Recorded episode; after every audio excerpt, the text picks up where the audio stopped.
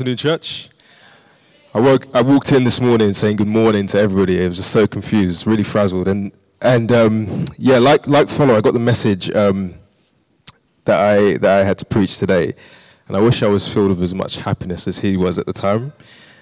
Fortunately, gradually, the happiness kind of, kind of came upon me. And, and here I am today, feeling really happy to share with you a, a message. So here we go. Today's message is going to be, if you're writing notes, you can entitle it Forgiveness as a Witness. And how forgiveness, how the forgiveness that we show is a witness to other people. That's what, that's what we're going to go through today. So the scripture we want us to, I want us to focus on this morning, this, so we, there you go, this afternoon, is um, 1 Peter 3 9. I'll give us a second just to turn to that, just in case you want to highlight and make notes. 1 Peter 3 9 reads, do not repay evil for evil or reviling for reviling, but on the contrary, bless, for to this you were called, that you may obtain a blessing. That's from the English Standard Version. This is a this is a um, this is a charge.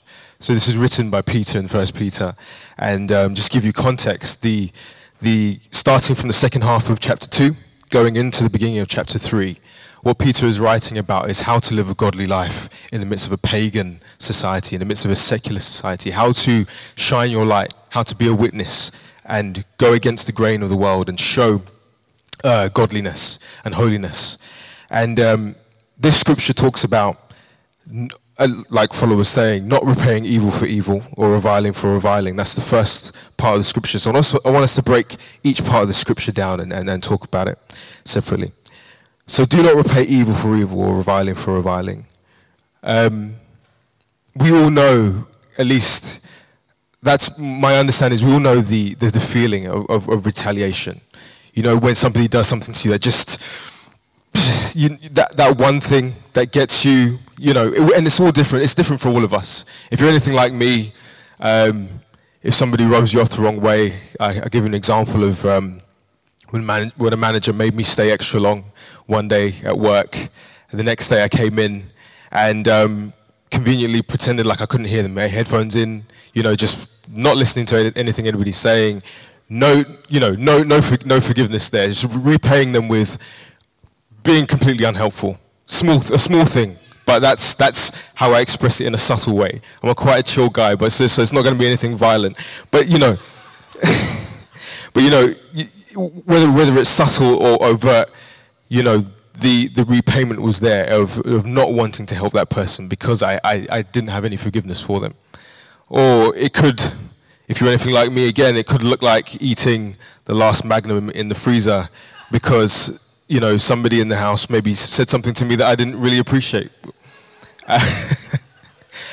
Petty, I know, but it's, it's, it's, it's something that, it's, it's, it's my expression. We all know what it means to retaliate you know, now my wife knows how petty I, I can be. If she didn't know that already, this she's nodding her head. Yeah. I'll buy some more magnums. Um, but none of us are, are, are, immune to that desire to retaliate when we feel like we've been wronged by somebody. Um, when we feel like we're the people that have been wronged. Nobody taught us how to retaliate. It's almost kind of, it's, it's in us. We're born sinners. And it's God that transforms us and gives us the ability to forgive. And it's because He has forgiven us greatly. We move on to the next part of the scripture where it says, again, do not repay evil for evil or reviling for reviling, but on the contrary, bless. Now, when you hear the word bless, what, what, what comes to mind? It's, I'll tell you, it's word and an action. When you're blessing somebody, you speak a word. You say something good to them. You bless them with a word. It goes out, it goes forth. Or it could be an action. You can bless somebody with money. You can give somebody something. That's, that's a blessing, right? So this ble- where it says bless on the contrary, bless, it, it speaks of words that go out or, or an action that goes out. But I would hazard to also add to that that there is a heart behind the blessing as well. Because you can say nice things to people and not mean it. And that is hypocrisy if we're, if, we, if we're honest with ourselves. To bless means to have a heart and have a disposition of, I want your well being. So even when somebody's done you wrong, on the contrary, bless. Have a heart that says, actually, I want you to do well. I'm not seeking revenge, but in my heart, in my heart of hearts, you know, there's, a, there's a favorite quote that I have. Some people may know, I, I say it all the time, but the heart of the matter is, is the matter of the heart. It doesn't matter what it looks like on the outside if the heart is, is rotten, if the heart is not wanting or desiring, you know, well-being for another person when you're saying something, right? So the blessing calls for us to have a change of heart because we did not have this heart to start with. God has given us this heart. Speaking of the unforgiving servant in Matthew 18:35, it says, "Unless you forgive your brother from your heart." Just to kind of summarize, this is that, that, that was the story about the, the master that forgave the servant much. I think it describes it in some versions of the Bible as a debt of a million dollars. He couldn't repay it. But then this same servant, when somebody owed him even less money, was completely unforgiving. And the master was upset. It's a parable of the kingdom of God. If we don't forgive our own brothers a small amount, how can, how can we expect to, to, to, to re- receive, or uh, how can we how can we say that we truly trust God for the millions or the billions or the trillions? It's not even a number. A million dollars is just something to put a figure in our head, but actually it's for eternity that we've been saved. We cannot put, um, the song says, I'll never know how much it cost to see my sin upon the cross, right? And for us to then approach somebody and, and not feel like we can forgive such a small amount in comparison to eternity doesn't make sense. The next part of the scripture again starting from the beginning, says, Do not repay evil for evil or reviling for reviling, but on the contrary, bless. For to this you were called, that you may obtain the blessing. Earlier on, like I said in 1 Peter chapter 2, just before this, the for, for this you have been called is repeated again, but instead speaking of servants that may suffer under a, a harsh or ruthless um, master. Um, and so in, in 1 Peter 2.21, which I'm just going to turn to now actually and read. we'll start from verse 18. So, servants, be subject to your masters with all respect, not only to the good and gentle, but also to the unjust. That's a challenge.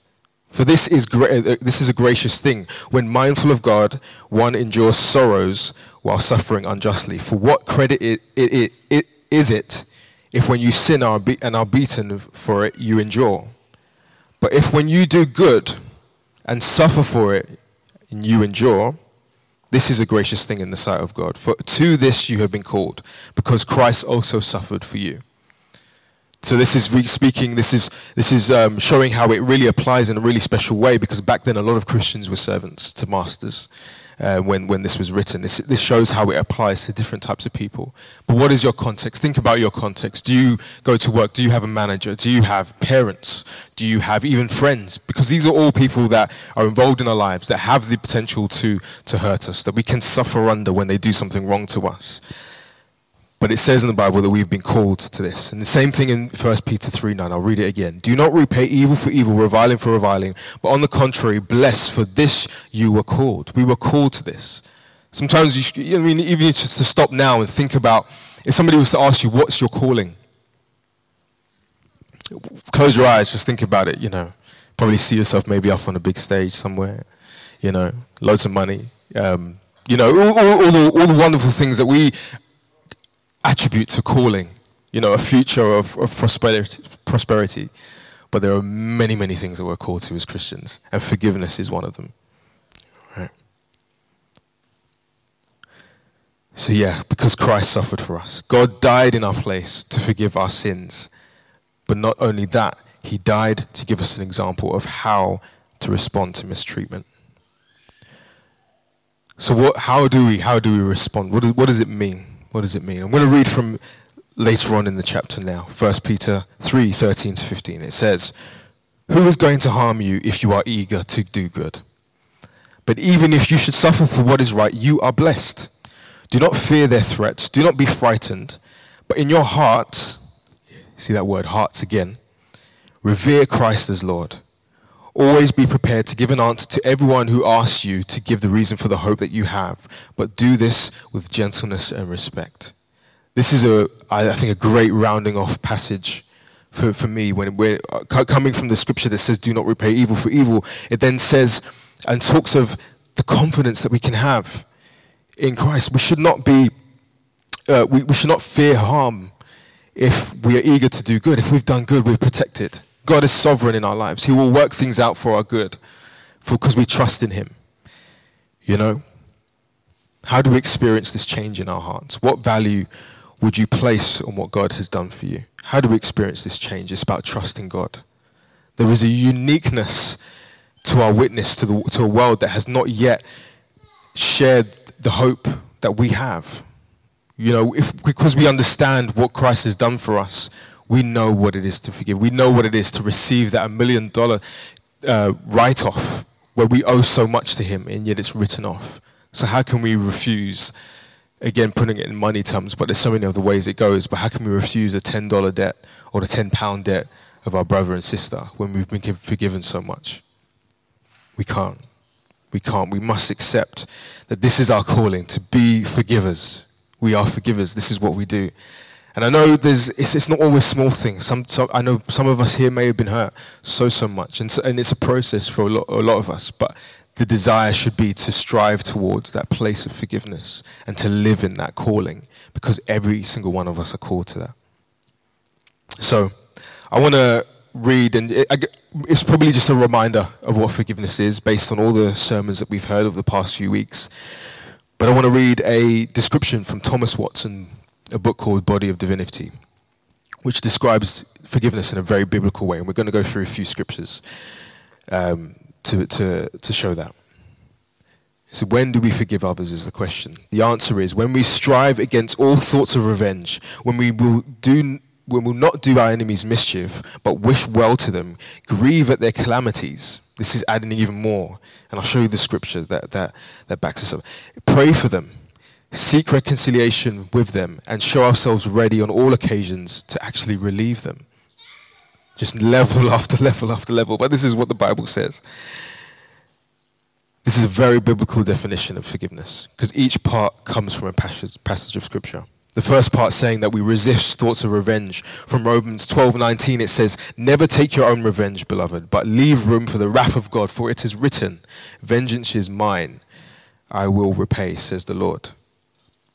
The second part of the description says, don't seek to do the mischief. In 1 Thessalonians 5.15, like the scripture we've read before says, see, no, see that no one repays another with evil for evil. In the description when it says, wish well to them, in Luke 6.28, it says, bless those who curse you. This is our call. This is what we're being charged with. I urge you to, to receive it and just, just, just take it in. The fourth part of the description says, grieve at their calamities grieving at the calamities of your enemy.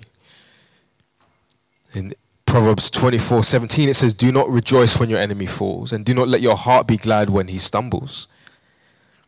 The next part of the description says to pray for them. Matthew 5:44 says, "But I say to you, love your enemies and pray for those who persecute you."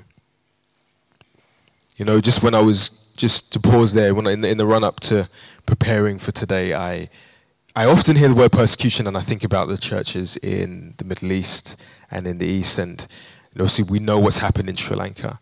And, um, you know, I'm sure many of us have been praying um, for that as well. It's really hard to, to, to imagine not only just praying for, because these are, these are enemies of, of, of, of Christians they, they set out to kill Christians. That was their aim, that was their goal. It's really hard to imagine praying even for the people that did it as well. But there is a standard, there is a call that God enables us to fulfill. It's not in our own strength that we can do that, but we know that eternity is set. We pray and we hope that the ones that were attacked are in heaven. We know that there is an eternity. We know there's an eternity for us. So we should not fear the harm but be, when we're eager to do good. When we know we're doing the right thing, our conscience can be clear because Christ affirms us in that. Right. The next part of the description says, Seek reconciliation with your enemy. Romans 12, 18 says, If possible, so far as it depends on you, be at peace with all men. All men. Not just your family, not just the ones that do good to you. All men. And then the final part of the description says, Be always willing to come to their relief. In Exodus 23 4, it says, If you meet your enemy's ox or his donkey wandering away, you shall return it to him. That's even just going a step forward. You've forgiven, you've prayed for them, you've um, seek to reconcile with them. So you're, you're civil, you can chat now, probably. But to go even a step further and actually come to their relief, to do something, an action for them. But, you know, as difficult as all of this is, how different is it from the way the world works? And how much of a witness would it be if we were to live this out and act this out in our day to day lives? I think, especially for me at work, you know, when it's so, it's so easy to kind of get upset with somebody when they've slapped a piece of work on you or done something wrong to you. But how powerful of a witness would it be to be able to accept something like that? Knowing in, in, in your mind that, that actually we've been bought with a price, that there really, really isn't anything that we're entitled to because everything that is good has been given to us. We're undeserved of the favor and grace that God gives us. So, you know, we, we, we, should, we should forgive. So here is forgiveness. This is, this is summary. It's resisting revenge, not returning evil for evil, wishing them well, grieving at their calamities, praying for their welfare, seeking reconciliation, and coming to their aid in distress. All these point to a forgiving heart, and the heart is important. As I said again, Jesus says in 1835, unless you forgive your brother from your heart. I want to um, just close with this, this um, this last um, this last piece. It's from Charles Spurgeon, and um, it's from a sermon. It's just a little excerpt from a sermon that he um, that he preached um, in two stages. So one at one point in time, and one at another point in time. And I just want you to take note of the differences between between the two. So in the first part, it says, "My life was full of sorrow and wretchedness, believing I was lost." This is where he's acknowledging what Christ has done for him. But oh, the blessed gospel of the grace of, of, of, of, the God of grace came to me, and with it a sovereign word, deliver him. And I, who was but a minute before as wretched as a soul could be, could have danced for the very merriment of heart. And as the snow fell on my road home from the little house of prayer, I thought every snowflake talked with me and told of pardon I had found, for I was white as the driven snow through the grace of God. We think this, this is a very eloquent, poetic description of, of his, his feelings and how he felt when he was saved, when he was justified. And I, I encourage us to, to, to constantly come back to that. Come back to that sense, knowing and revisiting the cross and understanding what God has done for us. Pray to the Lord, lead me to the cross every time, lead me to the cross. It's one of it's, lyrics from my favorite song even come to mind. Lead me to the cross where your blood poured out. Bring me to my knees. I lay me down. It's coming before the Lord and, and, and acknowledging, like we do with communion every week, of what, what He does for us. So that we can come to a position where we understand the forgiveness, the vastness, or at least try to understand it because we can't fathom it. Later on in another sermon, Spurgeon goes on to add on after he's started to understand it more and more, the forgiveness. To be forgiven is such sweetness that honey is tasteless in comparison with it. But yet there is one thing sweeter still, and that is to forgive. As it is more blessed to give than to receive. So to forgive rises a stage higher in experience than to be forgiven. That's really, um, that really, that really did hit, hit home with me, I think. We can be forgiven, but then there's a stage higher for us as Christians. It's something to, to go up to and that is to forgive, to give out and to forgive freely, because there is a blessing that not only comes to the person that's been forgiven, but there's a blessing for us where we find healing, where we find restoration, where we no longer uh, uh, feel, feel overly entitled, but receive a humility and an understanding of who we are in the light of God's grace and His forgiveness for us. So I implore you, think of forgiveness as a witness and use it as such. It's really powerful. Yeah. Amen. Cool.